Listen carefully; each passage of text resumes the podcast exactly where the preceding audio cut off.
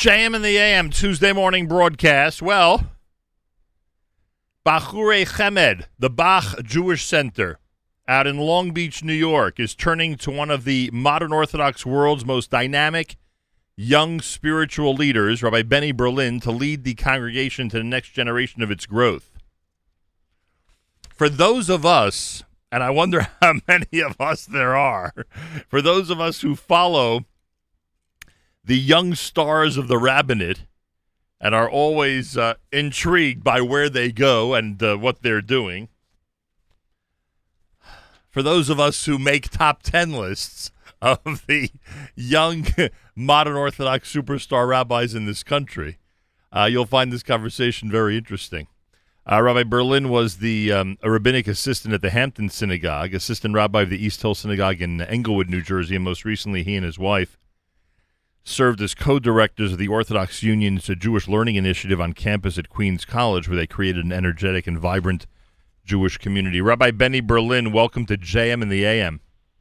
Good morning, Nachum. It's a pleasure to be here with you and your listeners. I appreciate that. Let's start with the Queens College piece for a second. I mean, we have highlighted, and, and I have been effusive with praise uh, about those who I met, who I have met, who are across the country, around the country, on different college campuses as part of the OU's um, JLIC.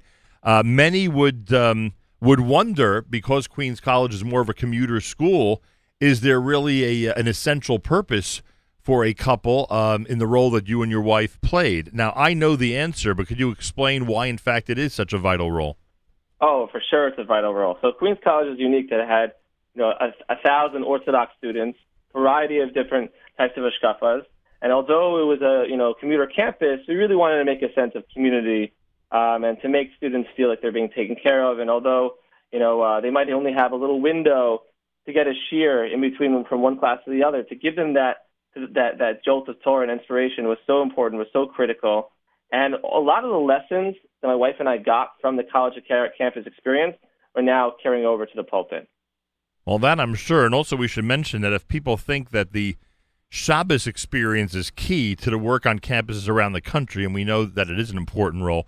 Um, it, it, does play a role even at Queens College. There are there are there are students that you meet who whose Shabbos you're able to enhance, uh, whether they are local or whether they decide to you know be guests for Shabbos. Frankly, that, that's that's absolutely correct. And also you have to understand, like you know, although we're we're, we're leaving Queens, it ha- happens to be half our staff at the shul now went to Queens College, and I, that's not a coincidence because you know it's a lot of people that we knew.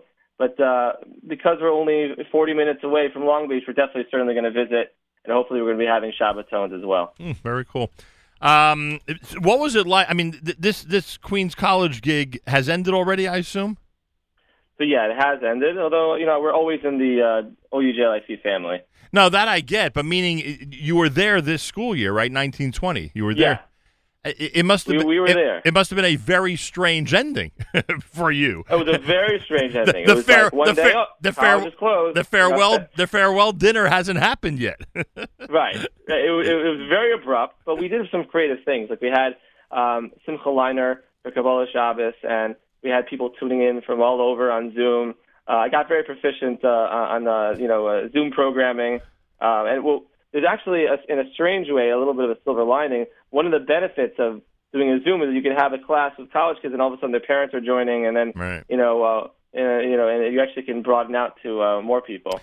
All right, uh, Rabbi Benny Berlin is with us live via telephone. New rabbi at Bachure Chemed, the Bach Jewish Center out in Long Beach. All right, look, uh, you know, you know, as, as, I described, we, we we have a special interest, and one of our favorite spectator sports is trying to determine who the top modern Orthodox rabbis are, the superstars in this country. I'd have to assume with your resume and reputation that you had somewhat of a choice of where to go and what your next step should be. Why Long Beach, New York? Okay, so that's a great question, Nachum. So, first of all, you know, we get here, fresh air, the sound of the waves. It's my wife and I and our baby. It's our little oasis. But uh, why Bach? So the Bach Jewish Center is one of Long Island's most prestigious and oldest schools. and I like to say it's actually one of Long Island Jewish community's best kept secrets. Wow. You know, we've been around since 1946, and yet we have an infusion of young families, of families that join us for the summer, families that come to us, you know, from, from Long Beach, Lido, Atlantic Beach, Island Park. And I think you know your question: why Long Beach? It, you get an out of town feel, and yet you have all the amenities that come uh, just you know uh, being a, a few minute drive from the five towns, and you have all you, you have uh, options of a variety of different uh, kosher establishments, which we could talk about, which I think is very important to your listeners. You know what the kosher food uh, in Long Beach.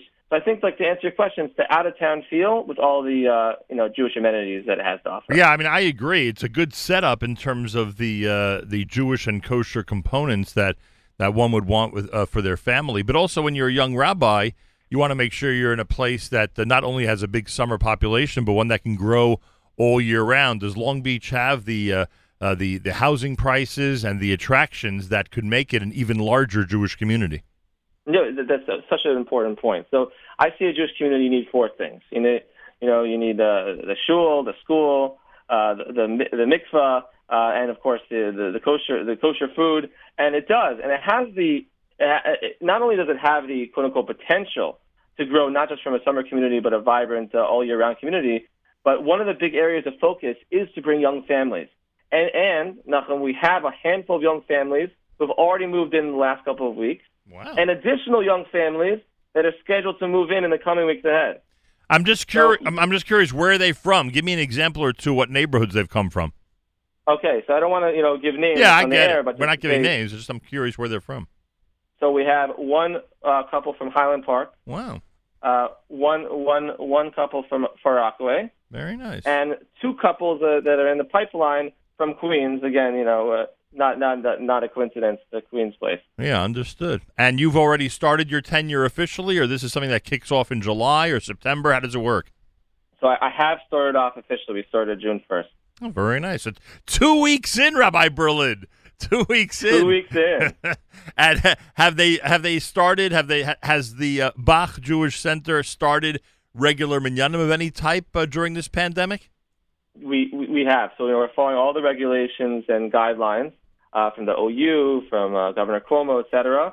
But um, starting from uh, last, um, um, starting from when we when we were allowed to roll out, uh, when we when we did uh, the first minyan Wednesday night, June third, we've had three daily minyanim every single day, and that and we've been davening outside on the basketball court. Everyone's been you know six feet apart, but already it's so important. You know, we. I, you get to know the the community. It's you can only imagine how strange it is to come in as a rabbi during uh, you know a pandemic, That is and so all you want to do is build, and all you want to do is connect, and you know, like what, you have a little bit of a feeling of like having your your hands behind your back. But you know, I, I remind people that although it's quote unquote socially distant, we're, I'm sorry, quote unquote we're physically distant, Right. we're socially together. But So my wife and I, you know, just for the first couple of weeks, um, we've been we've been um, we've been going and visiting congregants at their home in a safe manner, of course, with Right. masks, right. and just getting to know people and hearing what things that they that they're looking for in a shul. Because you know, we're not just the rabbi and rebbetzin of the community, but also community members. We want to hear from them. You know, like uh, what, what do you want to see happen at the Bach? Um, and you know some of the immediate items they wanted to, to see uh, because together we make up the community. You know, some th- there are some positives that have come from this situation. And what you just described, I don't know if that's a bad idea for rabbis to continue that tradition even after the pandemic is over. That if there are people who don't make it to synagogue regularly for whatever reason, or there are people who, uh, you know, only like to go, you know, every so often, uh, a, a rabbi and his rebbitzin who either walk into their home or go see them for a few minutes at any point, you know, on once a week, once a month, whatever it is, would really be uh, an effective way of keeping them connected to the community. So maybe some of these things that uh, you've implemented now to introduce yourself to the community actually could stick around after a while. It's so interesting. Yeah, these innovative, uh, creative ideas to get around, you know, the the the, uh, dis- the physical distancing Right. really should carry, even God willing, when this pandemic's away. Exactly. There's some people that don't feel comfortable going to shul, but if the rabbi and rabbis can go to their home, they can have that kesher. Sure. Also, is very very important to us, and this we did. We have to attribute, you know, to the to the JLIC modeling that they gave us. We got we got, we have a house that we're moving into in September that's just two blocks away from the shul Nice. and we really want that in our heads, that's an extension of the shul. Right. You know, meals at our at our home and uh, and, and and people playing in the backyard and that's you know giving uh, you know kids uh, hot cocoa in the morning just to for, to make sure that it doesn't have just a uh, uh, the, the shul feel, but also that homey feel, which I think congregants are are really yearning for. How long to uh, Manhattan by car from Long Beach? All right, so that's a, you know a key question with the the the, the drive Manhattan. So so you can ask my wife. My uh, you know. Uh, the, the, Long Island, uh, the, the so so here, let me just pull it up over here because my my sense direction is not the best, but I want to get the exact minutes for you. yeah. That's what I was going to say. You should ask my wife because she would laugh that I was asked this question. the Long Island Railroad train to Manhattan is just an average of 48 minutes, Very nice. direct to Penn Station. There you go. And I know there are, pe- there are people that work in Long Island and there are people that commute to Manhattan. how how close do you live to the Long Beach Railroad Station? Or you don't know the answer to Personally, that? for me, my wife tells me it's six minutes. I have not walked there, but uh, but that's that's the number she a says. six and a six minute walk is not so bad actually. not so bad. Yes.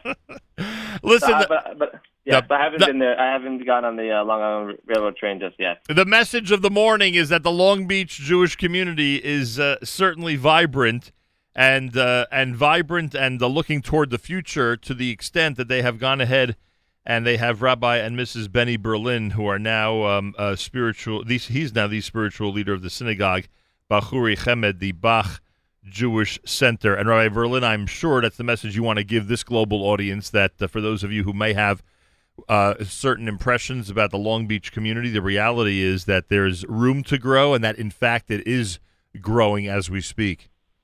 Exactly. Room to grow. And and by the way, and I, I hear this from people. You know, is there is there a pizza shop?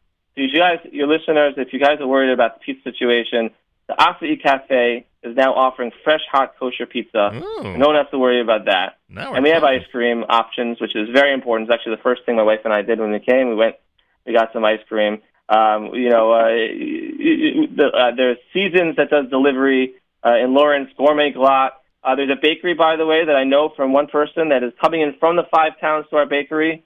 We have a kosher butcher. We got a bagel store, which we've been uh, individually wrapping and giving to people in a, in a physically distant manner after Minyan. Um, so we, we had all the food here, which is which is, I know is important to your listeners. I know it's, you know everyone jokes it's very important to me.